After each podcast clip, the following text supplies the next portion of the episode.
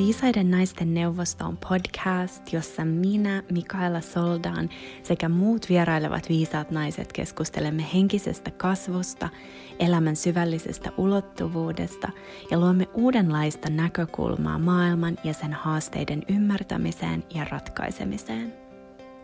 Täällä uskomme, että muutos lähtee syvältä jokaisen sisältä ja kannustamme ja kohotamme toinen toisiamme kohti suurempaa potentiaalia. Tervetuloa mukaan tälle matkalle ja viisaiden naisten neuvostoon. Moi ja tervetuloa kuuntelemaan uutta jaksoa. Tästä jaksosta mä oon oikein innoissani, kuten kaikista jaksoista, mutta tänään jotenkin tuntuu, että tähdet on erityisen kohdillaan. Nimittäin tämän keskustelun ajankohtana oli perjantai 13. päivä lokakuuta, mitä eletään nyt, ja tänä julkaisupäivänä, eli seuraavana päivänä meillä on uusi kuu vaassa ja meillä on myös ähm, osittainen auringonpimennys. Ja se, se, miksi mä tuon nämä nyt esiin, on, koska vaan teemoja on ihmissuhteet ja harmonia meidän ihmisten välillä. Ja se on jotain, mistä me puhuttiin tässä jaksossa, tai yksi teemoista, mikä voi ainakin mun mielestä edesauttaa harmoniaa meidän ihmisten välillä.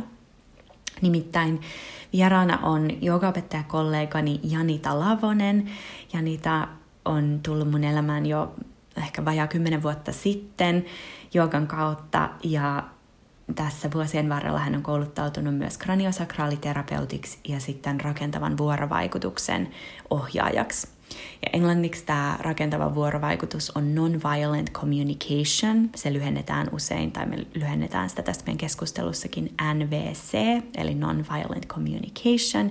Sille ei ole ihan täysin suomenkielistä vastinetta, koska tai siis niin kuin suoraa käännöstä, se olisi suoran, suorasti käännettynä väkivallaton vuorovaikutus, uh, mutta mun mielestä Suomessa käytetään enemmän rakentavaa ja myötäelävää vuorovaikutusta. Mutta me puhutaan samasta asiasta, mutta useammalla eri termillä tämän keskustelun aikana, joten toivottavasti se ei ole liian hämmentävää, jos tämä teema on sulle uusi. Mutta tosiaan tämä nonviolent communication on sellaisen henkilön kuin Marshall Rosenberg kehittämä. Hän on yhdysvaltalainen tai oli, koska hän on menehtynyt joitakin vuosia sitten ja tota, jättänyt jälkeensä tosi ison perinnön tätä niin kuin non-violent communication-prosessia ja myöskin tehnyt isoa rauhantyötä, selvittänyt konflikteja, auttanut ihmisiä yhteyteen toistensa kanssa. Ja mä luin tämän kirjan ähm, häneltä, sen perusteoksen, en ole lukenut sen enempää, ja sitten mä muistin, että Janita on puhunut siitä, kun me ollaan nähty tässä vuosien varrella, niin puhunut, että hän on kouluttautunut siinä ohjaajaksi ja mä olin, vaan, mä olin niin vaikuttunut siitä kirjasta, että mä olin, että mä haluan Janitan kanssa keskustella tästä aiheesta. Ja meillä olikin ihana, ihana tunti, kun me keskusteltiin ja niitä osaa niin hyvin sanottaa niitä niin kuin, periaatteita ja antaa myöskin tosi konkreettisia käytännöllisiä esimerkkejä, että miten hyödyntää tätä rakentavaa vuorovaikutusta omassa elämässä, koska me voidaan toivoa maailman rauhaa, mikä on myöskin nyt tässä ajassa, kun mä tätä nauhoitan hyvin paljon taas tapetilla, koska on taas lisää, tai siis en mä tiedä onko se edes lisää, mutta vaan näkyvämmin taas väkivalta esillä.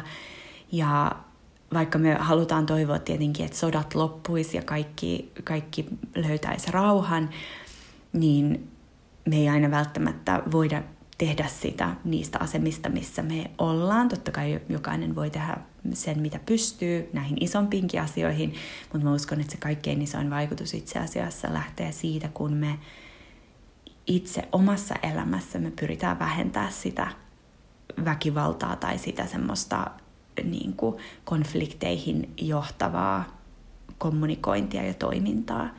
Ja nyt mä en tarkoita tällä sitä, että, että um, että puhe, tai kyse olisi pelkästään väkivallasta, että lopeta niin kuin fyysinen väkivalta, koska toivottavasti um, kuuntelijakunnassa ei kukaan siihen enää tässä maailman ajassa turvaudu, mutta se, että, että just tämän kommunikaation kautta, mitä on väkivallaton vuorovaikutus, niin se selvii tämän jakson aikana ja se on jotain, mitä me voidaan jokainen harjoitella ja lisätä meidän omassa elämässä, jotta me voidaan löytää se yhteys toistemme kanssa, jotta me voidaan saada meidän omat tarpeet ja toisen tarpeet tyydytetyiksi, jossa me voidaan löytää myötätuntoa ja empatiaa toista kohtaan ja itseämme kohtaan tietenkin ennen kaikkea. Siitähän se matka alkaa.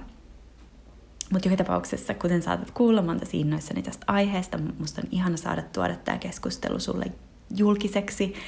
Ja toivottavasti se antaa sulle jotain konkreettista ja Janitan yhteystiedot näkyy alla ja lopussa Janita myös kertoo, että miten hänen saa yhteyden, joten jos inspiroidut hänen kanssaan työskentelemään, niin se on tietenkin aina, aina optio.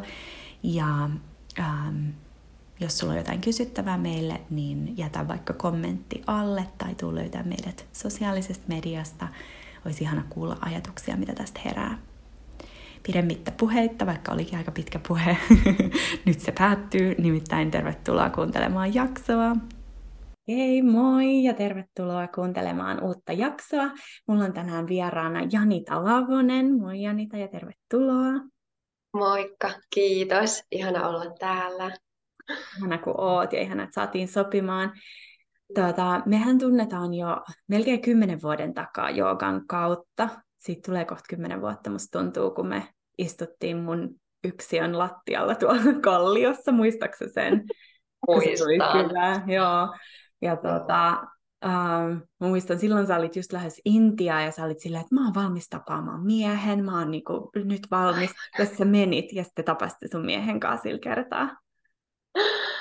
Oh my god, ihana kun sä muistat tuollaisen yksityiskohdan, mutta joo, todellakin. Jotenkin se just silloin se Intian lähtö, se kyllä muutti, muutti monia asioita ja tuntuu, että semmoisia jotain omia perustavanlaatuisia rakenteita lähti ikään kuin murtamaan. Ja sitten sen Intian jälkeen, ootahan nyt, joo, mun mielestä sitten kävi just se, että, että me alettiin elää niin kuin just uh, mun nykyisen puolison ja lapsen isän kanssa sitten yhdessä ja hyvin silleen joogaan yhdessä syventyen, että se ei ollutkaan enää semmoista kahden ihmisen erillistä, vaan just se, että no miten me tuodaan tämä parisuhteeseen ja miten me levitetään tätä hyvää meidän ympärille ja sillä tiellä ollaan edelleen. Wow. Aika hauskaa. Joo, tavallaan siitä on paljon aikaa ja tietyllä tavalla tuntuu, että, että, niin kuin, että eihän siitä ole niin. kauhean kauan. Niinpä, niinpä. Totta, tuntuu, että ollaan tultu niin kuin varmaan molemmat yksilöinä ja siinä, mikä meidän dharma tai mitä työtä, mitä me palveluut me tehdään, niin että ollaan tultu niin kuin ihan valovuoden päähän just tässä kymmenessä, vajaassa kymmenessä vuodessa, niin on ihan aina tälle reflektoida taaksepäin ja huomata, että oho, no joo, aika paljon kaikkea. Kyllä. Tuota, se varsinainen niin kuin, syy tai siis varsinainen aihe, minkä, minkä tota, takia mä pyysin sitä tänne mistä mä halusin puhua, on toi nonviolent communication, eli väkivallaton vuorovaikutus tai rakentava ja myötäilevä vuorovaikutus, mutta sitten totta kai niin kuin, ihana keskustella kaikesta muustakin, mutta se on vähän niin kuin ajatuksena, mistä me haluttiin jakaa tänään, mutta kerro ensin sun ihan niin kuin, tarina ylipäänsä, koska sä oot joogaopettaja, sä oot kraniosakraaliterapeutti ja sitten myöskin tämä NVC on osa sun, sun tota, työtä, niin, niin kerro, miten sä oot päätynyt tekemään kaikkea, mitä sä teet. Mm. Ai, että herkullinen kysymys ja aina yhtä vaikea. Mistä mä aloitan? Mulla on ollut ihan pienestä lapsesta alkaen sellainen, sellainen tuntuma, että tämä elämä on tosi niin kuin, tavallaan tärkeä ja iso lahja ja mulla on iso velvollisuus niin kuin pitää huolta siitä elämästä, jonka mä oon saanut. Ja en kerro nyt sen enempää mun taustassa, mutta mun äiti on kuollut silloin, kun mä oon ollut ihan pieni. Ja mulla on jotenkin siitä ehkä sen myötä tullut sellainen ajatus, että hei, että mulle on annettu tai mulla on tällainen elämä ja tällainen tausta. Ja mä muistan, että mä oon lapsena käynyt keskusteluja, ihan oikeasti mulla oli semmoinen parvisänky ja mä kattelin aina kattoon ja puhuin niin kuin Jumalan kanssa.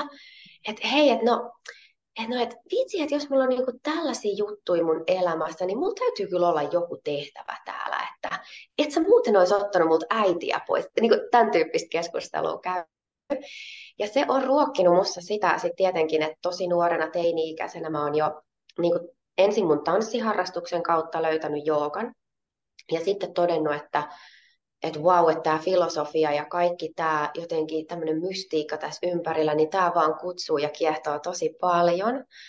Ja, ja ehkä just se herkkyys, mikä on lapsena ollut, että mä en oikein kokenut, että mä kuulun joukkoon, koska mä jotenkin ajattelin jo silloin asioista hyvin tavallaan silleen kauhean jotenkin isosti ja, ja silleen tosi vastuuntuntoisesti jotenkin, että hei, että tajuutteko te, että meillä on tosi iso vastuu tässä elämässä ja että meillä on upeita lahjoja ja meidän täytyy elää niitä ja Jumalan kanssa tavallaan yhdessä luoda tätä kaikkea. Ja... No niin, no sitten mä aloitin Ashtanga Joogan harjoittamisen 2006 ja sillä tiellä tavallaan ollaan yhä edelleen. Ymmärrys ja kokemus Ashtanga Joogasta, mitä se on nykyään, mitä se oli 20 vuotta sitten, niin totally different. Voin sanoa aivan täysin kaikki nekin rakenteet murtunut. Um, ja sitten jos ajatellaan just tätä ahimsaa, eli väkivallattomuutta, non-violenssia, niin se on jotenkin ollut mulle sellainen tosi kutsuva teema aina. Ja sellainen, että mä huomaan, että mulla on mun perusolemuksessa joku sellainen mieletön halu niin kuin jakaa armoa ja armollisuutta ja antaa sekä itselleni että toiselle ihmiselle semmoinen kokemus, että hei, että mä haluan ymmärtää sua ja mä haluan kuulla sua.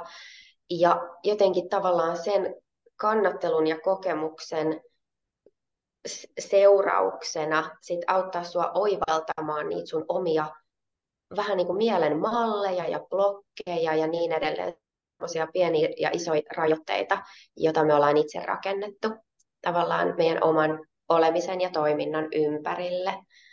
Ja no niin kuin sanoin, jooga, joogaterapia, kaikki se on muuttunut tässä vuosien varrella ja mun opettaja, joka, johon mä tutustuin tuossa, mitä, vajaa, vähän vajaa kymmenen vuotta sitten, niihin aikoihin itse asiassa, kun me tavattiin, tai istuttiin siellä sun yksiön lattialla, niin, niin hän aina sanoo, että ahimsa on niin joka filosofian semmoinen ihan ensimmäinen peruspilari, ensimmäinen jama. Ja se on se kaikista haasteellisin, se, että me ihan oikeasti niin kuin kehollistetaan ja oivalletaan se, että mitä ahimsa, väkivallattomuus todella on. Ja NVC, kun mä siitä aloin kuulla enemmän, niin mä vaan totesin, että no niin, tadaa, tässä on taas niin kuin yksi upea tavallaan tämmöinen käytännön palikka lisää siihen, että miten me voidaan kehollistaa ja elää ja tavallaan jakaa sitä väkivallattomuuden teemaa. Ja tässä tälle kolmevuotiaan taaperonäitinä voin sanoa, että olen tulikokeessa. Enkä aina suoriunut niin kauhean hyvin, mutta ihana tämmöinen, että no niin, testaappa nyt sitten, että huhu, no niin. Mutta joo, tälleen yeah. tosi tosi lyhykäisyydessään. Joo. Joo, kiitos, mielenkiintoista ja niin hyvin sanottu, koska se on ehkä niin kuin, just kun miettii ahimsaa tai väkivallattomuutta ihan yleisesti, niin, niin kuin se kuulostaa just ihanalta konseptilta ja se on silleen, että joo joo, että kyllä mä haluan olla, mutta sitten se just, että miten, miten se konkreettisesti tavallaan niin kuin, jotenkin tämä ähm, NVC, eli miten se on rakentava ja myötä elävä vuorovaikutus, on just ihan niin kuin käytännöllinen ja konkreettinen työkalu siihen, koska muuten voi olla silleen, että joo, mä haluan olla väkivallaton, mutta miten? Niin kuin siis sen jälkeen, kun tietenkin niin kuin me jokainen ymmärretään se silleen perustasolla, että en satuta ketään fyysisesti tai niin edelleen, mutta sitten tavallaan se, että miten se voi viedä vieläkin just pidemmälle ja, ja niin kuin syvemmin niin kuin tulla semmoiseksi jotenkin en mä tiedä, niin kuin voimaksi tai, tai energiaksi tässä maailmassa, joka ei halua satuttaa tai tuoda enemmän kipua tähän itselleen tai muille, koska se, mikä mua just tuossa NVCssä niin kiinnosti tai sille, että se tuntui ihanalta, että siinä ensin tavallaan sä hoivaat itsesi, että sä oot siinä paikassa, missä täytät sun omat tarpeet, ja sitten sen jälkeen sä voit niin kuin, auttaa muita tai olla se ihminen sitten muille. Niinpä, Niinpä. Ja mä jotenkin ajattelen, että, että ahimsan teema on monasti, se on ehkä vähän tulkittukin silleen, että se on semmoista myötätuntoa ja vähän niin kuin sympatiaa ja aivan, ja että pidetään huolta muista ja ei aiheuteta vähän niin kuin muille uh, pahaa. Mutta sitten se, että täytyy myös niin kuin oivaltaa se ahimsa silleen itseään, itseään kohden ja ne omat rajat ja ne omat tarpeet. Ja sitten kun hoivaa niitä omia tarpeita ja että on ihan oikeasti siinä tavallaan kun NVCssä varsinkin ajatellaan silleen, että sit kun mun omat tarpeet on ihanasti tyydyttynyt, niin sitten mä oon enemmän siinä empatian linjassa. Ja se empatia on kuitenkin yksi meidän ihan perusperusolemuksista. Se on tavallaan se maailmankaikkeuden yksi semmoinen perus, perusvärähtely ja peruspilari, niin sitten kun me ollaan siinä, sitten kun me ollaan niin kehollistettu se, niin sitten todellakin meidän toiminta, meillä ei tulisi mielenkään aiheuttaa niin kuin, tavallaan pahaa tai jotenkin vahingoittaa vahingossa tai tahallaan toista, niin se on, mä kanssa niin tykästyin just siihen, että niinpä se itse-empatia ja nyt sen oppiminen ja joku itse-empatia-päiväkirja on ihana, ihana semmoinen tavallaan väline siihen, että miten sitä saa sitten vielä niin kuin iskostettua ja todellakin tuotuu omaan elämään ja ulospäin.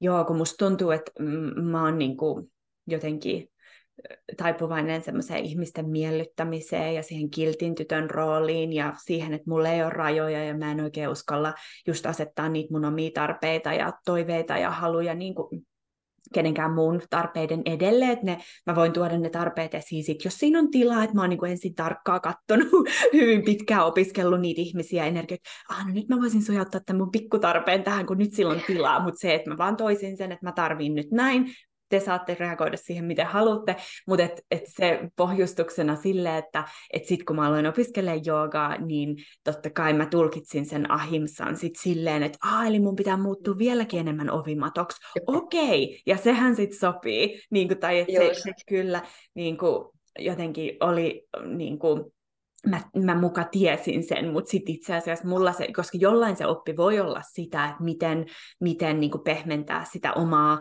energiaa, jotta muillekin on enemmän tilaa, mutta sitten musta tuntuu, että me, jotka ollaan ehkä luon, luonnostaan aika empaattisia, niin sitten me saatetaan tulkita nämä opit sit sillä tavalla, että et sitten me niin kuin ollaankin yhtäkkiä väkivaltaisia itseemme kohtaan, ja se on niin tärkeä balanssi just löytää, että et ensin se oma oma hyvinvointi, koska sitten me voidaan olla, niin kuin sä kauniisti sanoit, että just siinä linjassa, siinä empatian linjassa, että me voidaan olla, niin kuin mä en usko, että me voidaan oikeasti olla kellekään muulle mitään, mitä me ei olla ensin oltu itsellemme. Ihan se olisi viinipullo siis vettä siellä oletan, mutta... Vettä, Joo, kannattaa aina katsoa nämä videokeskustelut täältä, ikin tiedä mitä tapahtuu. Mutta, tota, joo, mutta siis, että me ei voida ikinä oikeasti olla kellekään muulle jotain, mitä me ei olla ensin oltu itsellemme, niin se, että mä yritän olla empaattinen jollekin toiselle semmoisesta paikasta, missä mä en ole itse näyttänyt itselläni, miltä se tuntuu, mitä mm. se on, niin se jää hyvin paljoksi myös siellä toisessa päässä, niin se on ollut, ollut mulle iso oppitunti, että itse asiassa, että et, et ennen kuin mä yritän pelastaa kaikkia muita, niin mitäs jos mä itse asiassa pelastaisin itseni, niin sanotusti. Niinpä, niinpä. Ai että siis mä, oon, mä niin, kuin niin, toi resonoi kaikki, koska mä oon just tehnyt sitä samaa, että, että mä oon oikein imennyt sen joogafilosofian ja kaiken sen ahimsan silleen, että ja jotenkin sen sellaisen, niin kuin, että ehkä joku semmoisen valaistumisen niin kuin kaipuun jopa silleen, että, että detachment, että ei, ei näillä mun jutuilla ole niin väliä, että mä kuolen kuitenkin ja mä haluan vaan valaistua ja olla myötätuntoinen ja väkivallaton ja sitten jossain vaiheessa mä huomasin, että musta on niin paljon turhautumaa ja jopa sellaista niin kuin raivoa tai vihaa, että mitä tämä niin oikein on. Ja sitten mä löysinkin ensimmäisen NVC-kirjan ja se oli se oli jotain vihaan liittyvää, että, että miten viha on sun voimavara ja miten se on vain informaatiota. Ja sitten mä aloin oivaltaa, että no niin, että nyt voisi vähän eri tavalla lähteä tarkastelemaan tuota ahimsaa, että mä oon nyt pistänyt itteni jälleen niin kuin vielä enemmän tosiaan semmoiseksi ovimatoksi, että ei väliä, että mä vaan palvelen muita pyyteettömästi ja nöyrästi. Ja, mm. ja sitten ollaankin menty ihan ojasta allikkoon, mutta ihan hirveän tärkeä oppi, että sinnehän me mennään sitten, mihin tavallaan ne meidän kunat eli taipumukset meitä vie, kunnes me herätään, että ahaa, minkäs kanssa mä nyt oikeastaan tässä on tekemisissä ja mihin suuntaan mä oon menossa ja palveleeko tämä mua oikeasti. Ja senkin takia musta on ihana tämä tämä NVC, että kun se antaa ihan oikeasti meille semmoisia työkaluja niin kuin työskennellä vaikka uskomusten kanssa ja semmoisten sisäisten tavallaan erilaisten vähän niin kuin persoonallisuuksien tai äänien kanssa. Että sitten oikeasti katsoo, että ahaa, okei, no nyt mulla on tällainen, että joo joo, no mitäs tämä niin kuin, mitä tämä osa minusta nyt tarvitsee, mitkä ne on ne sen oikeasti tarpeet, mitä se koittaa ajaa takaa, ja onko ne sellaisia, mitä mä mun niin kuin, viveekalla, eli erottelukyvyllä ajattelen ja, ja koen, että on niin kuin, tätä koko mun kokonaisuutta hyödyttävää, mm. vai että valitsenko nyt tyydyttää jotain ihan muita tarpeita, jotta tämä kokonaisuus olisi tasapainossa ja oikeasti just siinä empatian ja semmoisen integriteetin linjassa. Jep. Yksi, mulle mm. tulee mieleen yksi, yksi tuota, opettaja, sanoa, että, että ennen kuin me voidaan niin kuin antaa pois meidän ego niin kuin kuvannollisesti, niin meillä pitää olla sellainen ego, joka on niin kuin poisantamisen arvoinen. Eli tavallaan tietyllä tavalla niin kuin, me voidaan jotenkin siitä semmoisesta just siitä itseuhrautumisen paikasta esimerkiksi päästä sinne valaistumisen paikkaan, missä sä annat sen sun itsen pois, kun sä et ole kehittänyt sitä itseä vielä, niin kuin, että se pitää ensin kehittää semmoiseksi, että minä tiedän, mitä minä haluan, ja sitten jossain vaiheessahan se annetaan pois sillä niin kuin, tavallaan kun sit jo sä oot käynyt sen matkan siihen tai kokenut sen, että mitä on olla se itse, ja sitten lopulta niin kuin, sit sen voi vapauttaa, mutta ei ennen sitä, kun sitä ei ole edes kehittänyt. Ja musta tuntuu, että mä ainakin olin just hyppäämässä siitä niin kuin aloituspisteestä sinne lopetuspisteeseen silleen kauhean innokkuudella. Niin kuin, se, että tässä on vähän matkaa kuitenkin, että voisi niin. vois vähän kehittää näitä omia rajoja ja omia haluja ja tarpeita. Mutta joo, mä tota, haluan jatkaa tuonne NVCn suuntaan. Voiko se kertoa niille, jotka ei ole tuttuja, äh, että mikä NVC on, että mistä siinä on kyse? Mm. No niin, mitenköhän tämän sanoisi silleen tosi ytimekkäästi. NVC on siis äh, 60-luvulla Yhdysvalloissa kehitetty tällainen vähän niin kuin prosessikieli, jonka ideana on ennen kaikkea rakentaa sitä yhteyttä empatiaa sekä itseen että toiseen. ja väkivallaton, minkä takia sen nimi on non-violent communication, niin tämä tulee nyt ymmärtääkseni ihan puhtaasti sit tuolta niin Gandhin opeista ja Gandhin rauhantyöstä, että Marshall Rosenberg, joka oli uh, tämän metodin kehittäjä, niin hän oli tosi otettu, no, ei, ei pelkästään Gandhista ja Gandhin rauhantyöstä, myös muista saman tavallaan intention toimijoista, mutta et se, että minkä takia me käytetään vaikka sanaa non-violent eikä vaikka myötätuntoinen tai empaattinen, on just se, että taas sieltä filosofiasta, että, että on helpompi ajatella sitä, mitä me ei olla, kuin sitä, että me lokeroidaan itsemme, että nyt me ollaan empaattisia tai yhteyttä rakentavia vuorovaikuttajia, vaan että me ollaan väkivallattomia ja mitä kaikkea siihen, mitä kaikkea se sitten tarkoittaakaan. Mutta pointtina on kuitenkin se, että kehitettiin sen takia, että saataisiin vähän niin kuin lisättyä sitä maailman rauhaa, rauhaa itsessä, yhteyttä ää, itseen ja muihin ja sit sitä kautta sitä empatiaa ja myös sellaista niin kuin, rehellisyyttä, totuudellisuutta siinä omassa ilmaisussa, jolloin meillä on aina vaan vähemmän, kun me uskalletaan tosi avoimen rehellisesti ilmaista itseämme, ilman että se satuttaa toista, niin että me ollaan tietoisia siitä, että mä puhun tavallaan niillä kuuluisilla minä-viesteillä, että minä näin, koska tunnen näin ja on tällaiset tarpeet ja näin, niin apua me meidän kadottaa pointin, mutta et silloin, silloinhan me rakennetaan just sitä sellaista niin kuin, tavallaan kestävää vuorovaikutusta ja me myös ollaan tosi paljon enemmän kärryillä siitä, että hei, että kuka mä oikeastaan oon ja minkälaisia malleja mulla on ja mitä mä, mitä mä haluan ja minkälaisia tarpeita mä haluan tyydyttää ja miksi ja näin ja niin edelleen. Et se on tosi, tosi tavallaan iso sellainen, mä koen, että tämmöinen tavallaan itsensä löytämisen, eheytymisen ja voimaantumisen niin kuin filosofia ja metodi ja matka kaiken vuorovaikutuksellisuuden ohella. Tosi hyvin sanottu, joo. Siis, ja niille, jotka on kiinnostuneita, mä luin just kirjastosta, tota, siihen oli jonkun verran jonoa, mutta ei nyt mikään mahdottoman pitkä aika, mutta oli kiva nähdä, että se on suosittu kirja. Just tämä Marshall Rosenberg on se kirjailija, ja mun mielestä se oli varmaan se perusteos oli se NVC, rakentava ja myötäelävä vuorovaikutus, missä hän käy, niin kuin selittää sen prosessin, ja se oli ihan suomeksi niin, niin, niille, jotka on kiinnostuneita.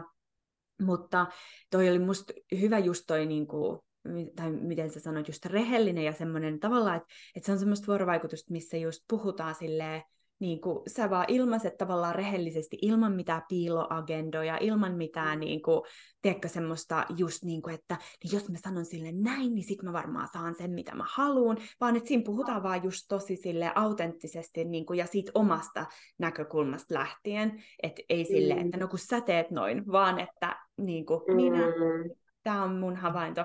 Käydäänkö se prosessi läpi, niin kuin, että mitä, siinä on neljä askelta?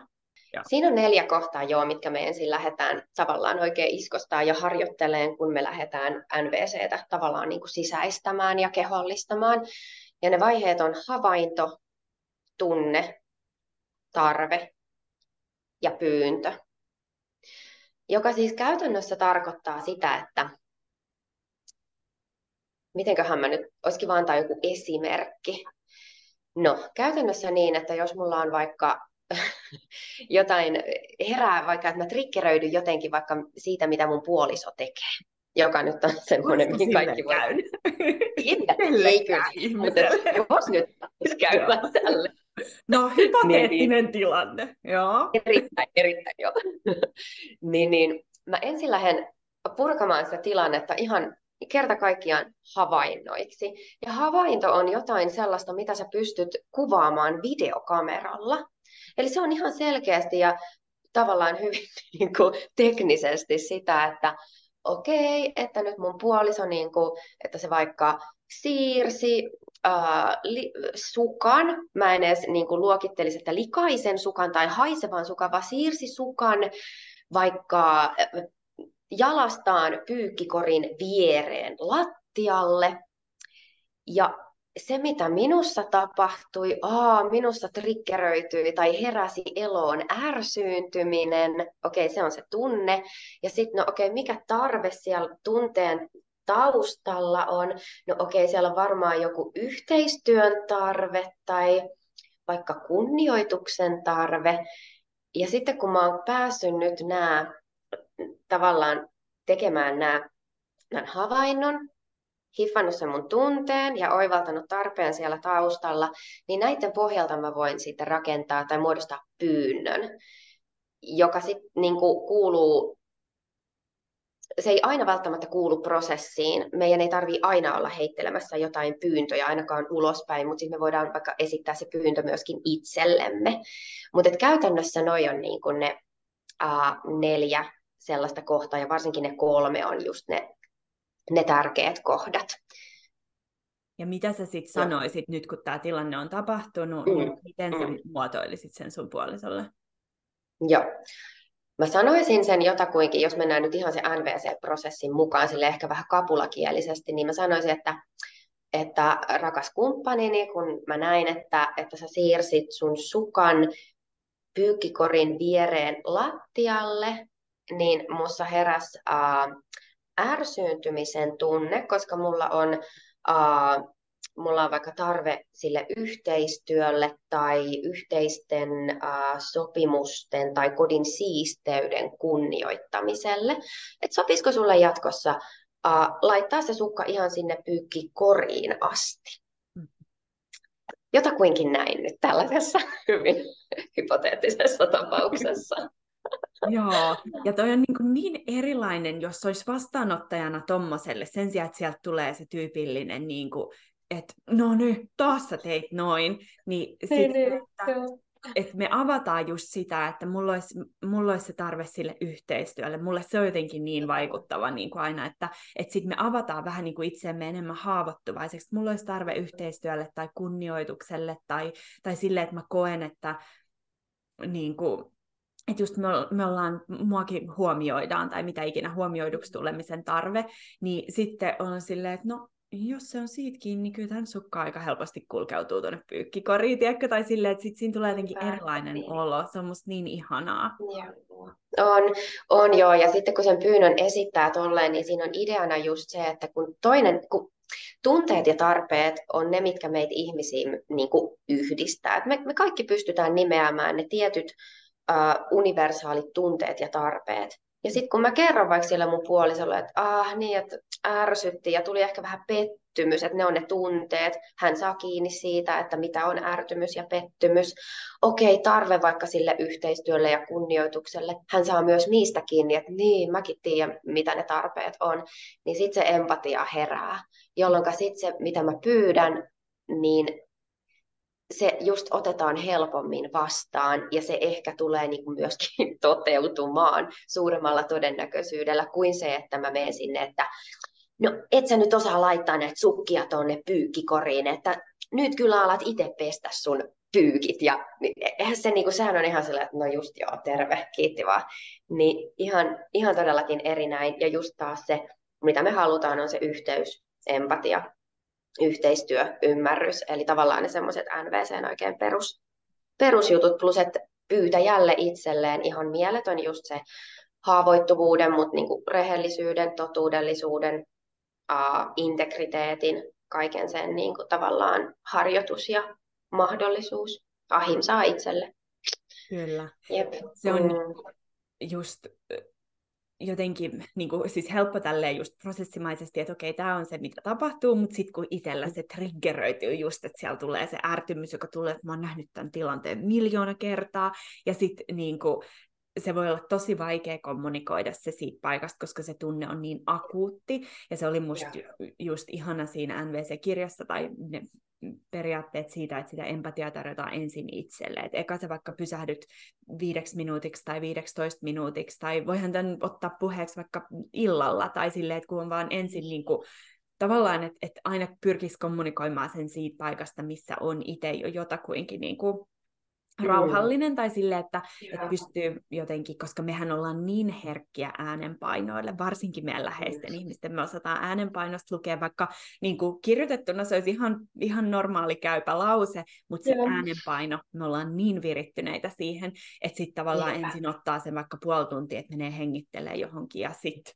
tulee takaisin on silleen, että hei muuten, että näin ja näin ja näin, että, että tavallaan varsinkin kun sitä alkaa ensin ottaa käyttöön, niin sit mä huomaan, että mä, mä tarviin aika paljon aikaa siihen, että mä jotenkin Joo. pystyn ensin niin kuin, helpottaa mun omaa oloa ja sitten mä voin kommunikoida sen semmoisesta rauhanpaikasta. Niinpä, toi on niin, kuin niin semmoinen tosi oleellinen asia, minkä sä nostit esiin ja tosi, tosi tärkeä myöskin jotenkin, ei pelkästään itsen, vaan just tosiaan sen toisen kannalta ja sen takia mä mainitsin siitä empatia, itseempatia päiväkirjasta, niin mä tein tosiaan silleen, että aamulla tai illalla tai molempina ajankohtina mä tein silleen, että mä kirjoitin jotain sellaisia, jos mä nyt teen illalla, niin vaikka jotain päivän mittaan niin tosi vahvasti triggeröineitä asioita, eikä välttämättä vaan sellaisia niin sanotusti, jos nyt leimataan niin negatiivisia juttuja, vaan myöskin se, että Aa, että no vitsi, että toi herätti mussa eloon tosi paljon iloa tai, tai jotain muuta. Ja sitten mä puran sen tämän niin kuin prosessin mukaisesti, että mä teen havainnon, tollainen asia tapahtuu, mussa heräseloon iloa, koska mun tarve sille ja tälle tyydytty tällä tavoin ihanasti. Niin ihan mieletön just silleen itsetuntemuksen väline, mutta myöskin se, että sä kehollistat sitä sitä tavallaan uudenlaista tapaa suhtautuu itseen, niin sitten myöskin ajan mittaan noissa tilanteissa alkaa olla enemmän silleen, että Aivan. No kylläpäs nyt ärsyttää niin kuin ihan satalasissa toi likainen sukka taas tuossa keskellä lattiaa. Niin, niin, kun se on mun se mun kunnioituksen tarve ja ah, aivan. Ja vitsi, kun siitä saa kiinni, niin sit voi olla, että on, on vaan tilanteita, missä ei tarvii edes tavallaan tehdä mitään. Et ihan vaan se, että mä itse olen läsnä ja todistan sitä, että mitä minussa on elossa, niin se jo riittää. Mutta sitten myöskin just niin kuin sä sanoit, että sitten on ihan erilainen rauha niin kuin kommunikoida se sille toiselle osapuolelle. Niin, no nyt mä ymmärrän, että mitä mussa tapahtuu. Siinä on myös joku sellainen ihana nöyryyden aspekti tai sellainen nöyryys, mä ajattelen, että se on niin kuin rohkeutta ja sitten se on jo tavallaan sitä empatian esiastetta. Että sitten sit kun tapahtuu sitä semmoista haurautta ja nöyrtymistä, niin, oh, niin sitten mä tuun niin paljon helpommin kuulluksi. Ja sitten se toinen haluaa myötä vaikuttaa sit niihin tavallaan mun tarpeisiin ja niiden tyydyttymiseen ihan erilaisella tavalla.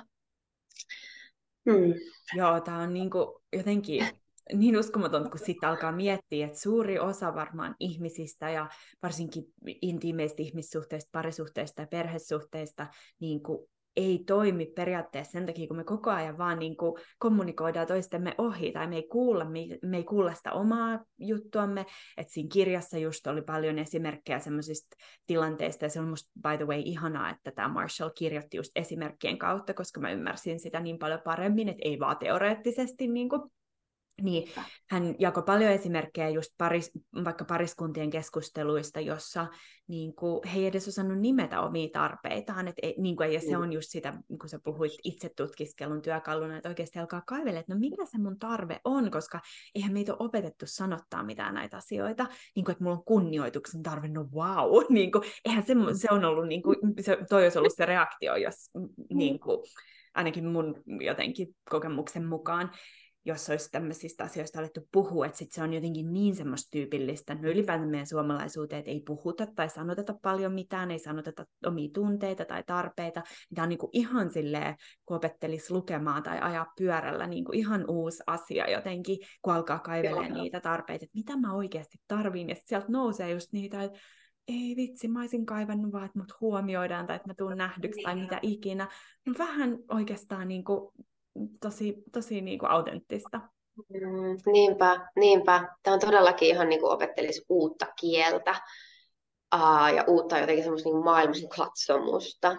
Ja just toi, että kun me ei olla lapsuudessa ja kuinka monen kymmenen tai sadan sukupolven ajan jo me ei olla todellakaan tultu niin kuin meidän peruslähtökohta ei ole ollut se, että me oltaisiin tultu kuulluksi ja nähdyksi ja hyväksytyksi ja saatu sitä ehdotonta rakkautta, niin senhän takia me ollaan niin kuin edelleenkin, vaikka nyt mäkin nyt olen vaikka näitä juttuja harjoitellut tässä ja joogaa jo paljon pidemmän aikaa, niin silti mä huomaan, että on niin sellaisia tiettyjä, tiettyjä tarpeita, jotka on ollut niin miinuksella, niin kuin tyyliin vaikka 36 vuotta, että ne vaan, niin kuin, ne vaan niin kuin huutaa ja ne oikein herää henkiin heti, kun on semmoinen pienikin mahdollisuus niille niin kuin huutaa, että hei, täällä on tämä kuulluksi tulemisen tarve, jee, nyt oikein huuda ja shakaloi ja kilju menemään ja kiroile vielä vähän, niin tulee oikein todella kuulluksi. Mm-hmm. Ja sittenhän siinä ei käy todellakaan niin. Niin sit tämä on niin, niin Joo, tosi, tosi upeeta. Tosi mm. upeeta. Ja sitten mä sanon vielä lyhyesti sen, että meillä on tosiaan NPCs ajatellaan, että meillä on niin kirahvikieli, eli se empatian kieli, ja sitten shakaali, joka on sitten ihan päinvastasta tai, tai jotain muuta kuin sitä non-violenssia. Niin, joo, tällaiset joo. teemat. Ja sitten toinen puolihan tuosta sitten on, koska eh, nyt me käytiin just läpi sitä, että miten itse kommunikoi sitä omaa, omaa niin kuin havaintoa ja tunnetta ja tarvetta ja pyyntöä, mutta sitten niin kuin, jos nyt sitten kävisi niin, että vaikka sun puoliso tulee kotiin ja ja hän sanookin sulle jotenkin just ei, ei niin kuin tämän per, per, periaatteen mukaisesti, vaan että hän tulee vaikka sanoa, no miksi et sä oot tehnyt ruokaa, että mulla on hirveä nälkä. Niin mm, mitä, miten sä sitten niin kuin, mm. vastaat mm. siihen tämän periaatteen mukaan. No sitten me voidaan valita niin kuin, tavallaan kaksi erilaista lähestymistapaa, että joko, joko mä siinä, mä, mä itse Henkko tekisin niin, että jos mä kuulen, että mun puoliso tulee just tolle, että vah, jonkun turhautuman tai väsymyksen tai ärtymyksen kanssa siihen mulle heittämään tuommoisen kommentin, niin mä lähtisin niin kuin sillä jalalla liikkeelle, että mä kuulen häntä. Että mä saattaisin vaan kysyä, että ah, vitsi, onko sä tosi väsynyt? Et, onko sinulla semmoista ärtymystä tai pettymystä, kun sä huomaat, että uh, ei ole vaikka ruoka valmiina tai jotain, jotain vastaavaa. Et ilman, että mä ottaisin sen itseeni, niin mä vaan ihan kerta kaikkiaan pysyn siinä, että mitä hänessä on elossa. Mm-hmm. Ja sitten voi olla, että se lisää sitä ärtymystä, koska ei välttämättä ole koko päivän aikana tullut jotenkin silleen kuulluksi tai nähdyksi. Että se, että se, vaikka se ärtymys oikein niin sit vielä niin kuin, no, no mitä sä siinä nyt tolleen heittelet, että tekisit vaan ruokaa. Ja, Ja sitten mä siihenkin mä jatkaisin taas yhä edelleen sitä, että niin, no vitsi, että mä kuulen, että sua turhauttaa ihan jotenkin tosi paljon, että sä kaipaisit varmaan niin paljon vaan semmoista niin rentoutta ja helppoutta, kun sä tuut töistä kotiin pitkän päivän jälkeen. Ja tosi usein siinä vaiheessa, kun me saadaan pongattua sieltä vaikka, vaikka nyt tässä tapauksessa, että olisiko siellä nyt sitten vaikka joku helppouden tarve ja rentouden tarve, niin sitten usein se se on se, niin kuin, että ah, sitten se ihminen todellakin, niin kuin, että no huh, huh, niinpä, todellakin tarvitsisi jotain helppoutta tai rentoutta, niin sit, siitä lähtee se semmoinen turha kitka pois välistä. Ja silloin pystytään niin keskustelemaan. Ja sitten sen, sen jälkeen mä saattaisin, jos mua nyt ihan tosi paljon olisi jotenkin loukannut se, miten hän puhuu mulle, niin sitten mä saattaisin sanoa hänelle, että että joo, että no, et olisiko sulla tilaa kuulla, että mitä, mitä mä niin kuin vaikka koin tosta, tosta, tosta, niin kuin aiheutuen, tuosta sun kommentista, ja sitten mä saattaisin sanoa, että et, et kun mä kuulin sun sanovan ton lauseen, niin, niin mussa heräsi semmoinen niin kuin vaikka mikä vaikka joku hätääntyminen tai säikähdys tai joku, ja, ja koska mulla on sitten taas tällaisia tarpeita ja bla bla bla ja niin edelleen.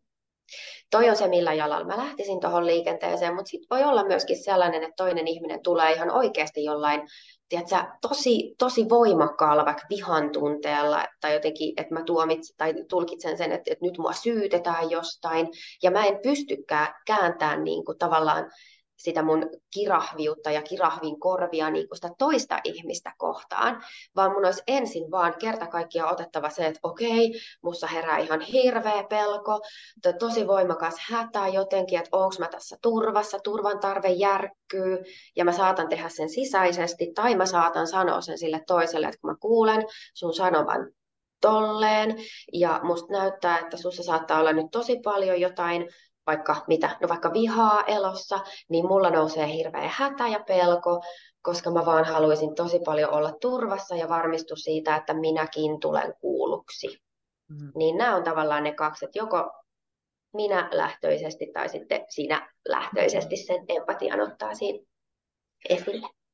Joo, joo, hyvät esimerkit, niin kuin just vähän ehkä tulee mieleen, että sen niin kuin oman oman tavallaan aktivoitumisen niin kuin mukaan, että jos itse oma hermosto Joo. aktivoituu tosi paljon, että jos just hätääntyy tai tulee se, tosi voimakkaat tunteet, niin sitten pitää niin kuin, huoltaa itseään, mutta sitten jos on silleen, että okei, okay, no niin, niin sittenhän just kuunnellaan mm. sitä, niitä tunteita ja tarpeita sen toisen kommunikoinnin taustalla, koska me Joo. ei aina, aina just pystytä tai osata kommunikoida sillä tavalla, miten miten mm. just niin kuin tämän prosessin mukaisesti tai autenttisesti, mutta, mutta mm. tota, Um, Mutta sitten tavallaan just, että miten me voidaan, mulle tulee mieleen, niin kuin, mä oikein näen mielikuvan nyt tästä meidän esimerkistä, että just tulisi puoliso kotiin turhautuneena vihaisena, ja sitten se niin kuin, riisutaan aseista silleen, niin kuin, että riisutaan niistä semmoisista niin kuin just siitä, että, että kun on siinä ärtymyksessä, niin sittenhän sieltä voi laukoa mm. vähän joka suunta, että ei ole tehty ruokaa, ei ole sitä ja tätä ja tota, mutta sitten tavallaan riisutaan just aseista sillä, että niin, että mm.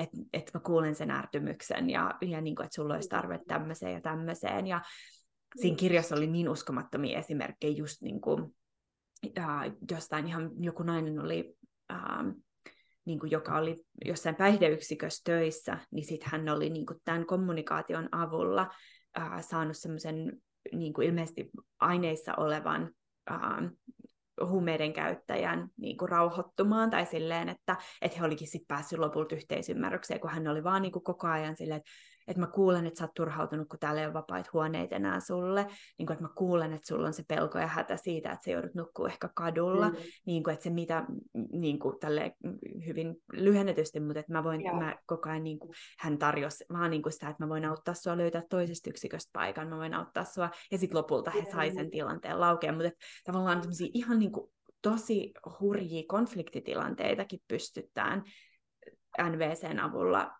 niin kuin laukaisemaan tavallaan. Niin se Kyllä. on vaikuttavaa. Niin on. Toi, toi on jotenkin upeata ja just nuo esimerkit, mä muistan myös tuon esimerkin sieltä kirjassa jonkun toisenkin, missä nainen ö, opettaja muistaakseni välttyi niin kuin siltä, että hän tulisi raiskatuksi, niin onhan tämä nyt niin ihan, ihan huikea ja jotenkin se, että miten elämän jotenkin semmoisen perusjutun äärellä me ollaan niin kuin tässäkin, että ihan vaan se, että just meidät riisutaan niistä aseista, jotka on yleensä aseita just meitä itseämme vastaan, että et tavallaan kevennetään sitä taakkaa ja niin, että aa, niin mäkin tuun nähdyksi ja, ja ihanaa, että no niinpä, että, mua, että joku oikeasti niin kuin välittää ja, ja saa sellaisen ihan erilaisen kokemuksen siinä, siinä tilassa, niin onhan se, se on jotenkin niin kuin, huh, huh, tosi huojentavaa varmaan kaikille osapuolille, mutta tosi, tosi, tosi voimakas, ja niin kuin sä sanoit alkuun, että, että mitä jos, tai mä muistan, että oliko meillä nauhoitus vielä siinä vaiheessa päällä, mutta just se, että jos me opeteltaisiin tätä ihan niin kuin tyyliin since day one, tai viimeistään nyt sitten siinä seitsemän vuoden iässä, kun lähdetään kouluun täällä Suomessa, niin mi- millainen paikka tämä maailma olisi elää? Ei vitsit. Ja tämän Marshall, tämän NVCn kehittäjä, hän on just tehnyt rauhantyötä, niin kuin laukassut mm-hmm. konflikteja tai auttanut, auttanut niin kuin löytää, löytää selvitystä just kaksi, kahden eri osapuolen välillä sen kautta just, että hän on vaan niin kuin koko ajan ohjannut heitä sinne, mikä tarve, ja sitten usein just käy niin, että melkein kaikilla on aina sama tarve taustalla, niin kuin, että kaikki ihmiset haluaa turvaa, haluaa pystyä kasvattaa perheen rauhassa, haluaa mm, niin kuin pääsyn puhtaaseen juomaveteen ja ruokaa ja niin edelleen, että sitten niin kuin, että jotenkin hän puhuu myös siitä rauhantyöstä semmoisen erilaisena kuin se, että etsitään vaan kompromisseja, missä oikeastaan kenenkään tarpeet ei tule täysin tyydytetyksi, vaan että semmoinen malli, missä oikeasti kaikkien tarpeet voisi tulla tyydytetyksi, koska mä en usko, että missään sodassakaan kenenkään tarve on sotia, vaan että se on joku tarve, niin kuin, että se sota on vaan väline, hyvin niin kuin epäkypsä väline saada se, mitä niin kuin oikeasti tarvii, mutta sehän ei yleensäkään, tai siis todellakaan johda siihen, mutta että et niin kuin, ihan tosi isollakin tasolla, että hän on vienyt tämän NVC niin kuin semmoisiin tosi isoihin konfliktipaikkoihin. Niinpä. Ja toi on ihana teema toi just, minkä sä nostit esiin, toi kompromissi. Että tavallaan just NVCssä nähdään, että, että ei meidän tarvii, meidän ei kuulukaan tehdä kompromisseja, vaan tietoisia valintoja. Ja kun me kun me avataan tälleen niin kuin itseämme, olkoon nyt sitten vaikka siellä klassisesti siellä parisuhteessa, niin sitten meidän ei tarvitse enää tehdä kompromisseja, kun me opitaan itseämme tälleen kommunikoimaan. Että mut hei, että vitsi, että mulla on tällainen tosi tärkeä tarve, että olisi mulle tosi merkityksellistä, jos tämä asia tyydyttyisi tai toteutuisi. Ja sitten se puoliso saa esittää sitten hänen näkökulmansa, niin sitten just siitä empatiasta käsin, ja jotenkin mun mielestä semmoisesta niin erottelukyvystä käsin me silloin tehdään se valinta, semmoinen oikeasti voimaantunut tietoinen valinta siitä, että mitä me tehdään, että autetaanko me tuota toista ihmistä äh, tavallaan tyydyttämään tai auttamaan sen tarpeen tyydyttymistä. Ja sama just jossain sodassa, missä on paljon niin kuin, tavallaan enemmän porukkaa ja vielä ihan erilaisia taustavaikuttimia, ja ne on niin kompleksisia asioita, mutta sitten kun me päästäisiin siellä niin kuin selville, että no osapuoli A ja osapuoli B, no mitkä ne nyt on oikeasti ne tarpeet, ja just niin kuin sanoit, niin ei, sotiminen ei ole meidän perustarve, eli se ei tyydytä niin kuin tavallaan se toiminta todennäköisesti oikeasti yhtään mitään, hetkellisesti ehkä vähän jotain, mutta ei kuitenkaan silleen syvemmällä tasolla yhtään mitään, niin sitten kun me vaan jotenkin saataisiin vielä enemmän tätä tietoutta, niin me pystyttäisiin ihan oikeasti tosi suuresti vaikuttaa tähän koko planeetan tolaan. Kyllä, mutta sehän just tietenkin alkaa, alkaa ihan meidän itsestämme ja meidän mm. lähipiireistä ja sille, että et, niin kuin, siinä kirjassa oli myös esimerkki isästä, joka yritti, tai siis niin kuin käytti tätä NVC-kommunikaatioa sillain, uh, niin kuin, se oli musta niin ihana semmoinen tosi, tosi jotenkin todellinen esimerkki, koska hän oli oppinut sen, mutta sitten hän oli niin kiukustunut, kun hänen poika oli lainannut luvatta autoa, ja hän oli niin vihanen siitä, ja, ja sitten hän, niin kuin, että siinä ei tarvitse olla tavallaan täydellinen. Se esimerkki oli sitä, että hän ei ollut täydellinen siinä kommunikaatiossa, mutta hän yritti, ja se oli se esimerkki, jos mulla tuli kyyneleet silmään, koska mä olin vaan, että jos mulla olisi ollut vanhempi, joka olisi tolla tavalla kommunikoinut munkaan just teini-iässä, milloin se on tosi vaikeeta ja milloin tavallaan niin kuin siitä tulee niin helposti se vastakkainasettelu ja sitten NVCn kautta tuleekin, että me ollaan samalla puolella. Ei tässä ole mitään puolia. Mä haluan kuulla sun tarpeet, mä haluan ymmärtää sun, mitä, mitä, sä, niin kuin,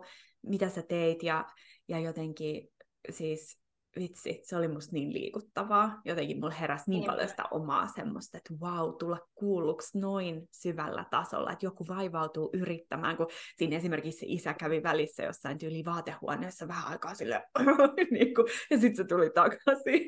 Ja oli se, okei, okay, anna mä yritän uudelleen. Se poika on vaan se, okei, okay, joo, mitäs faija tänään tekee. Mutta se oli jotenkin niin ihana. Niinpä, niinpä. Ja toi on ihana esimerkki. Ja mulla tulee tästä nyt mieleen autonomian tarve, koska se on kuitenkin meillä kaikilla, myös lapsilla ja erityisesti ehkä lapsilla, tosi, tosi semmoinen niin kuin oleellinen asia. Että mä saan ihan itse, että me, meillä on myös vallan tarve, joka siis se valta tarkoittaa ihan vaan sitä, että mulla on valta mun omiin, omaan toimintaan. Ei, va, ei niin kuin power over anyone tai anything, vaan että semmoinen power with, miten se nyt sitten suomentaiskaan. No kuitenkin, semmoinen yhteistyön voima myöskin. Niin, niin sitten varsinkin just tuossa jossain teini-iässä, kun se oma autonomia, kun sä oikeasti alat niinku aikuistua ja erkaantua sun perheestä, niin se, että me yritetään tavallaan semmoisella vanhakantaisella kasvatuksella niin kuin olla jotain auktoriteetteja ja et saa tehdä noin ja miksi teit näin, että niin kuin syyllistämistä ja alasajamista, niin sen sijaan, että me otettaisikin siihen, että, että, niin, että sulla on sun autonomian tarve ja miten me voitaisiin antaa sen autonomian tarpeenkin tyydyttyä sillä tavalla, että se ei kuitenkaan ole niin kuin vaikka hengenvaarallista sinulle tai kenellekään muulle, tai, ja niin, että samalla myös niin kuin ehkä minun tarpeet auton omistajana jokseenkin tyydyttyisi tässä, niin, mm-hmm. niin sehän, sehän se, se on niin kuin, jo, mullistavaa. Joo, se on ihan superkiehtovaa. Tuota, Onko jotain muuta muuta, mitä me ei olla käyty läpi just varsinaisesti tuosta NVCstä? Mm.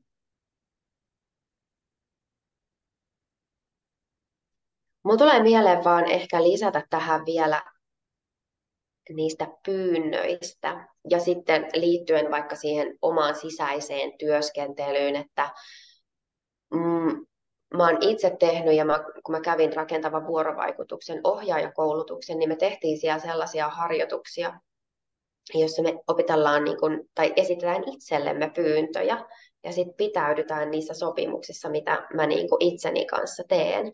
Niin se on myös sellainen tosi voimauttava, että jos ajatellaan, että on joku asia elämässä, mitä mä haluaisin lisätä, mikä se voisi olla? Mm, No se voisi olla vaikka nyt joku tällainen klassinen, että kun aloittelee vaikka jooga-asana-harjoituksia ja haluaisi sitoutua siihen, että tekee vaikka neljä kertaa viikossa sen harjoituksen, ja herää vaikka aamulla kuudelta sen tekemään. Näin, että se tuntuu, että se olisi nyt semmoinen hyvä juttu, että tuohon mä haluan sitoutua, mutta ää, sit se on tosi vaikeaa ja ei se oikein onnistu ja äh, et ei, ei musta olekaan tähän. Niin sitten tekeekin sellaisen oman tavallaan sisäisen prosessin, että no okei, että no mitä tarpeita se ty- tyydyttää, että mä nousen neljänä aamuna viikossa tekemään sen harjoituksen. Ja sitten kun se on oikeasti silleen kristallin kirkkaana, että niinpä, että näitä tarpeita se tyydyttää tässä hetkessä ja varmasti pidemmällä tähtäimellä, niin sitten mä, sit mä teen semmoisen pyynnön itselleni, että no okei, että, että nyt kun mä kuulen, että tämä toiminta tyydyttäisi tällaisia tärkeitä tarpeita, niin sopisiko nyt sulle sitten Janita herätä neljänä aamuna viikossa vaikka tekemään se aa, vaikka puolen tunnin asanaharjoitus. Ja, ja sitten mä oikeasti kuulostelen sen, että mitä mun kehossa tapahtuu. Että no okei, mun keho sanoo tähän kyllä. Ja sitten mä muistan sen seuraavana aamuna, kun mä oon siellä viisvaille kuusille, että en mä tiedä kyllä, että vitsi, että viittisikö kuitenkaan. Ja, mutta sitten kun mä muistan sen, että ai niin, hei ne tarpeet ja aa, koko mun keho vastasi kyllä, niin sitten se on ihan eri juttu myös niin kuin se on vähän semmoista niin kuin omaa johtajuutta, että mä sitoutan ja johdatan itseäni johonkin niin kuin tavallaan, mikä minua oikeasti palvelee. Niin ehkä mä halusin tämän vielä tuoda tähän kuitenkin esille, koska mä koen, että se on, se on ollut mulle tärkeä työkalu monissa erilaisissa jutuissa. Ja se ihan selkeästi, kun me ollaan käyty tässä vaikka niin kuin mun asiakasvastaanotolla semmoisia teemoja läpi, niin se on selkeästi toiminut ja auttanut niin kuin monia monia pääsemään tavallaan kiinni semmoisiin rutiineihin, johon he haluaa päästä, tai mikä ikinä onkaan, missä sitten että esittää sen pyynnön tämän prosessin jälkeen mm-hmm. itselleen. Auttaa. Joo, Joo, Joo hy- hyvä pointti. Ja tota, joo, mä tykkään tuosta termistä itsenjohtajuus. Sitä on saanut tässä niinku mm. niin kuin, opetella itsekin, kun on, on niin kuin, oma yri, yritys, tai sille, että, että niin kuin, aika, aika paljon riippuu siitä, että miten mä niin kuin, toimin, ja sitten just sitä, että miten voi olla väkivallaton itseään kohtaan, että ei niin kuin, vedä itseään piippuun niin sanotusti, ja sitten kuitenkin sitoutuu niihin asioihin, mitkä on tärkeitä. Ja mä oon miettinyt, kun mä herään tuosta sängystä ja katson, tai tuolla on tämmöinen niin kuin, verhojen, verho, kiskon edessä semmoinen iso lista, niin tavallaan mun katse niin kuin ekana nousee, jos mä avaan silmät, niin mä voin katsoa sinne sängystä. Niin mä oon miettinyt, että sinne mä laittaisin just niitä muutamat ne tarpeet, tiedätkö, mitkä motivoi mua sille, että mitkä on mm. niitä semmoisia, että, että tota, että jotenkin, niin kuin, että vaikka mulle, olisi, mulle on tosi tärkeää, että mä en katso puhelinta heti ekaksi aamulla, vaan että mä nousen, mä pesen hampaat, käyn vessassa mitä ikinä, ja sitten mä laitan teetä ja istun alas ja juon teetä. Ja mulla ei ole sen isompia vaatimuksia, että se mitä tapahtuu sitten, kun mä oon istunut alas sen teenkaan, niin sitten voi olla, että joskus tapahtuu jotain liikettä tai hengitystä tai kirjoittamista, mutta sitten joskus edes se, että mä istun siihen, niin se on mulle jo iso voitto, että mä oon niin kuin, silleen, ja sitten mä, mä oon ajatellut, että mä siihen, siitä laitan, koska aina välillä mä lipsun siitä tietenkin, koska mm. olen ihminen ja niin kuin, välillä on niin sellainen olo, että oh, mä en halua kohdata itseäni, mutta toi on niin hyvä pointti, tai tommonen, niin kuin, koska se jotenkin meillä ei kaikilla, varsinkin human designinkin mukaan, ole sitä semmoista jatkuvaa tahdonvoimaa, että me oltaisiin joka päivä niin skarppeina joka hetkessä silleen, että minä, minä johdatan itseäni vain hyviin asioihin ja valitsen aina porkkana enkä ikinä suklaata. ja sitten niin kuin, et, et tavallaan tekee just tämmöisiä diilejä itsensä kanssa sen kautta, että ei vaan sille, että sinun pitäisi, koska minä ruoskin sinua, vaan siitä, että mikä tämä oikeasti antaa mulle, että mikä se syvä juttu on. Ja sitten voi voi siitä mennä myös meidän ihmissuhteisiin, että me ostaa pyytää niitä hyviä asioita niissä, koska me ollaan niin. ensin niin. harjoiteltu itsemme kanssa. Kyllä, kyllä. Ja toi on tämä toinen semmoinen iso teema, mihin voisi vielä lähteä uppoutumaan, just se, että uskaltaa pyytää. Että jotenkin mulle toi mun pieni tahto taapero on osoittanut tosi vahvasti sen, että on ihan tosi ok pyytää. Vitsi, että jos on, jos on selkeästi niin kuin sellainen joku joku tärkeä juttu nyt just elossa ja mä en sitä itse tavallaan saa nyt jotenkin toteutettua, niistä on tosi ok pyytää, ja, tai pyytää apua ja tukea siihen. Ja tota, tuen tarvehan on myöskin yksi niin kuin ihan meidän perus, perustarpeista. Ja sitten mulla tulee mieleen semmoinen semmoinen uh, lause Marshallilta, että se meni jotenkin silleen, että pyydä, ja sitten on riski, että sä saat sen, mitä sä pyydät. Ja just viitaten siihen, että niin, että kun mä osaan silleen NVC-prosessin mukaisesti esittää sen pyynnön, että ah, tällaista, koska nämä tarpeet ja voi vitsi, olisipa merkityksellistä, niin sitten joku voikin olla silleen, että aha, empatia syttyy tässä henkiin ja miten mä voisinkaan auttaa sua ja että tehdäänkö tämä yhdessä. Ja sitten kun tätä on harjoitellut, niin sitten oikein tällainen meikäläinen, joka on aina silleen, että en minä mitään apua tarvitse, että minä kyllä autan muita, mutta ei, älä auta. Niin sitten onkin ihan siis silleen kärvistelee, että no, no hittolainen, että nythän mä niinku tulin, tulin saaneeksi sitä apua, mitä, mitä mä oon toivonut. Niin tosi, siis tässä voi niinku tavallaan heittää itsensä vaikka minkälaisiin marinaadeihin ja ai että se on, se on hyvä. Joo, kun musta tuntuu, että se on niinku monelle meistä just, jotka on semmoisia vähän yliempaattisia kilttejä, miellyttämisen halusi, niin meille se on niinku hurjempaa, hurjempaa touhua elämässä saada, mitä me halutaan, kuin se, mm. että kun me ollaan niin totuttu siihen uhrautumiseen tai siihen, että ei, mm. ei mulle mitään, niin se on itse asiassa niinku just toi, että riski saada se ja sitten kiemurrella sen kanssa, että oi vitsi, nyt tämä on tässä, mutta sitten, niinku, mut sitten samaan aikaan myös, että, että se ei ole mikään niinku, myöskään, että ai, että jos sen toisen tarve ei tule täyty, täyttyneeksi siinä, että se auttaisi mua tai sille ei ole nyt mahdollisuutta niin. siihen, ihan ok, niin. mä voin pyytää joltain muulta, tai sitten mä jollain tavalla selvitän se itse, mutta et siinäkin on se tavallaan semmoinen, mikä on mulle tosi vaikea värähde ihmissuhteissa on just se, semmoinen riippuvaisuuden tai semmoinen niin kuin manipulatiivinen tavallaan, että et, niin kuin, et tuntee sen, että se toinen ei ole ok autenttisesti sen sun kyllän tai ei kanssa, niin kuin, että molemmat, että mole, tavallaan, että, että ideaalisti ihmissuhteissa me osattaisiin ottaa molemmat vastaan, ja sittenhän me voidaan arvioida, että no toimiiko tämä pitkällä tähtäimellä mulle, että jos toinen sanoo aina ei, niin kuin, että se ei ikinä auta mua, no ei välttämättä, niin kuin, mutta että, tai jos mä itse aina sanon ei ja kieltäydyn auttamassa, niin onko tämä nyt ihan niin kuin, sujuttaa homma, mutta että yleisesti niin kuin, Niinpä. Auton, tai siinäkin tietynlainen autonomisuus ja riippumattomuus tuntuu tärkeältä. Niinpä, niinpä. Joo, ja just tollaisiakin tilanteita, että jos, jos vaikka olisi silleen, että uh, mulla tulee ainakin mun kumppanin kanssa mieleen sellaisia tilanteita, missä mä vaikka toistuvasti haluaisin sanoa ei, mutta sitten mä sanonkin kyllä. Niin sitten mä voin sitäkin niin kuin tarkastella silleen, että okei, jos mä sanoisin ei, mun nämä ja nämä tarpeet tyydyttyisi, mutta sitten samalla ei tyydyttyisi jotkut tietyt tarpeet, tai mulla on huoli siitä, että nämä tietyt tarpeet ei tyydyttyisi, ja se pelko ja se huoli ajaa mut sanomaan kyllä. Mm. Sitten jos tällaisen asian, niin kuin, me nyt ollaan puhuttu tämä asia niin kuin mun kumppanin kanssa, mutta jos tätä ei avaa, jos ei kerro, et, ja just varsinkin sille NVS tai tälleen tarvepohjaisesti, perusteisesti, niin vitsi, minkälainen mörkö siitä voi jäädä niin kuin sinne parisuhteeseen, ja sitten se voi olla pahimmillaan sen parisuhteen niin kuin päättymisen syynä. Mm-hmm. Kun sitten taas olisi voinut olla tosi superhedelmällistä, että mä vaan avaan suuni, että hei, tiedätkö mitä, että tällainen kaava, tässä nyt tapahtuu, ja mä sanon kyllä, koska mulla on semmoinen pelko siitä, että sitten mä jään yksin tai, tai jotain muuta, että mitä ikinä sitten onkaan, että no miltä susta tuntuu niin kuin kuulla tämä, mitä mä kerron, ja sitten hän kertoo oman näkökulmansa, ja sitten taas me päästään siihen semmoiseen autonomiaan molemmat, että no miten me halutaan tämä homma ratkaista, haluanko mä sanoa kyllä, ja vai haluanko mä sanoa ei, vai minkälainen konsensus me tässä löydetään, niin ihan niin kuin, joo. Mm.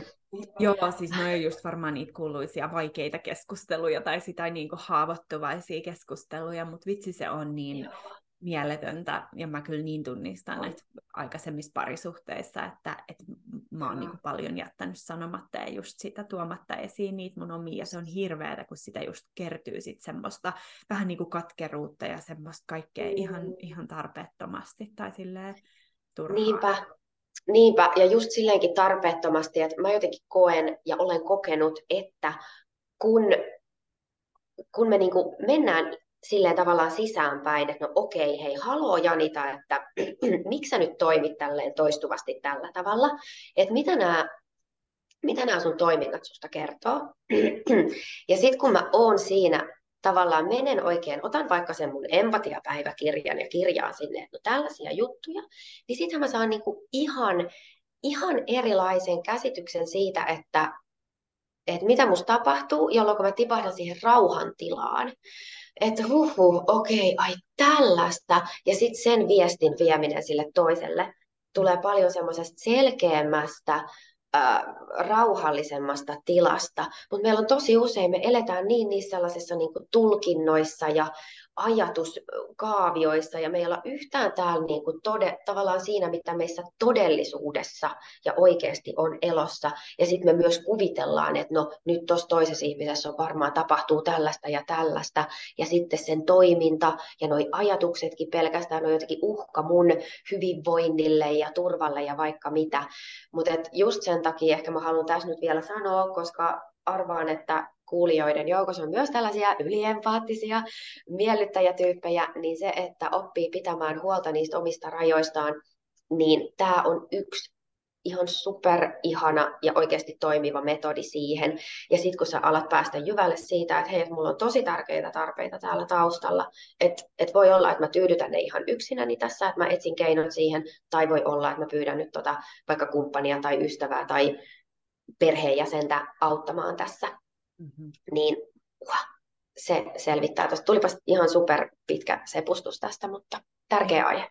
Todella tärkeä, joo joo. Siis tässä on niin mm. paljon käytännöllisiä vinkkejä niin kuin ihmisille myöskin. Ihanaa pystyä tarjota jotain näin konkreettista ja se on mikä mua tuossa tossa ylipäänsä tuossa NVCssä niin paljon kiehtoo just, että se on niin konkreettinen semmoinen asia, millä, millä voi tavallaan just uudelleen niin kuin ehkä aluksi vähän silleen pitää luntata jostain lapusta, että miten tämä nyt menikään, mutta sitten sen voi integroida tavallaan niin osaksi sitä omaa, omaa niin. suhtautumista sekä itseen että muihin. Ja mä huomasin Kyllä. heti sen kirjan jälkeen, mä aloin kuuntele keskusteluja niin kuin viereisessä pöydässä. Mä olin vaan, aha, tuolla olisi ollut noi tarpeet niin kuin tarjottimella, ja niitä ei poimittu. Ja sitten mä oon että vitsi, se olisi niin, kun, mutta siis helppo aina analysoida muita ja sitten omassa elämässä olla oh, että miten tämä nyt menikään. Niin tota, ihan hyvä pysyä tässä omalla tontilla ja, ja aloittaa mm. siitä, mutta, mutta joo, mm. anyway. Just näin. Niinpä, niinpä että mä muistan, kun mä aloittelin tätä, niin musta tuntui, että, mä en, niin kuin, että oli niin kapulakieltä. Tavallaan, että en mä nyt mene tuonne niin kuin mun kumppanille sanomaan, että ah, no nyt minä kuulen, että sinussa herää tällaista ja tapahtuu tuollaista, että onko näin, että haluaisit tosi kovasti tai kaipaisit tällaista tai mä olin ihan niin kuin, että eihän tästä niin kuin, tule mitään, että hän on naurettava, että eihän kukaan niin kuin, halua kuunnella niin kuin tällaista, mutta sekin on niin kuin, osa tätä prosessia, että se tavallaan se sun oma tyyli niin kuin puhua tätä ns. uutta kieltä, niin se kyllä tulee. Ja sitten just se, että mitä enemmän tekee just töitä itsensä kanssa, niin sitä enemmän se iskostuu myöskin sellaiseksi tavallaan oman pään sisäiseksi kieleksi, että miten mä puhun itselleni. Että ei ole enää silleen, että nyt sun kyllä Janita pitäisi niin kuin näin ja näin, vaan sitten silleen, että aha, mikä pitäisi, mikä tarve on tämän pitäisi lauseen takana. Aha, okei, ai sä tarvit tällaista niin, että tämä olisi tosi tärkeää. All right. Niin sitten sit jotenkin myöskin se, että se ulottuu ulospäin, todellakin, niin kuin me nyt ollaan todettu monta kertaa. Joo. Hei, wow, vitsi, tästä voisi jatkaa vaikka kuinka pitkään, mutta tota, ollaanko me nyt käsitelty suunnilleen kaikki, mitä, mitä me haluttiin?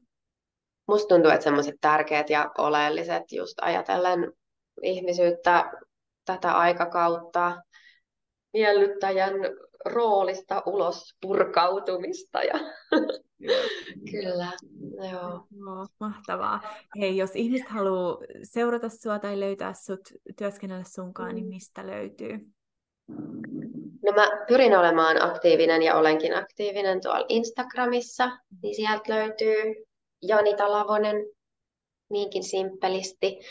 Um, mä teen tosi paljon sellaista työskentelyä mun asiakkaiden kanssa, että me integroidaan meidän työskentelyyn kraniosakraaliterapiaa, koska se on se väline, millä me päästään kehoon ja sinne kehon muistiin ja kaikkeen siihen, no tämä nyt on niin iso, iso teema tämäkin, mutta päästään tavallaan käsiksi siihen, mitä, mitä nyt on elossa siellä kehossa ja jopa ihan siellä tavallaan solumuistin tasolla.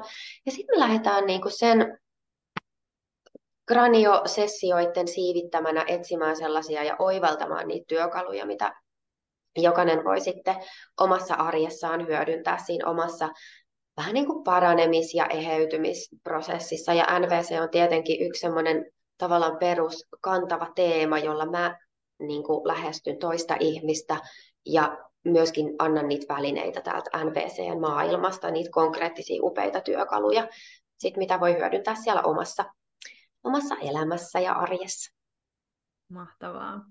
Onko sinulla joku nettisivu tai varaussivu vai saako sinun parhaiten Instagramin kautta just yhteyden?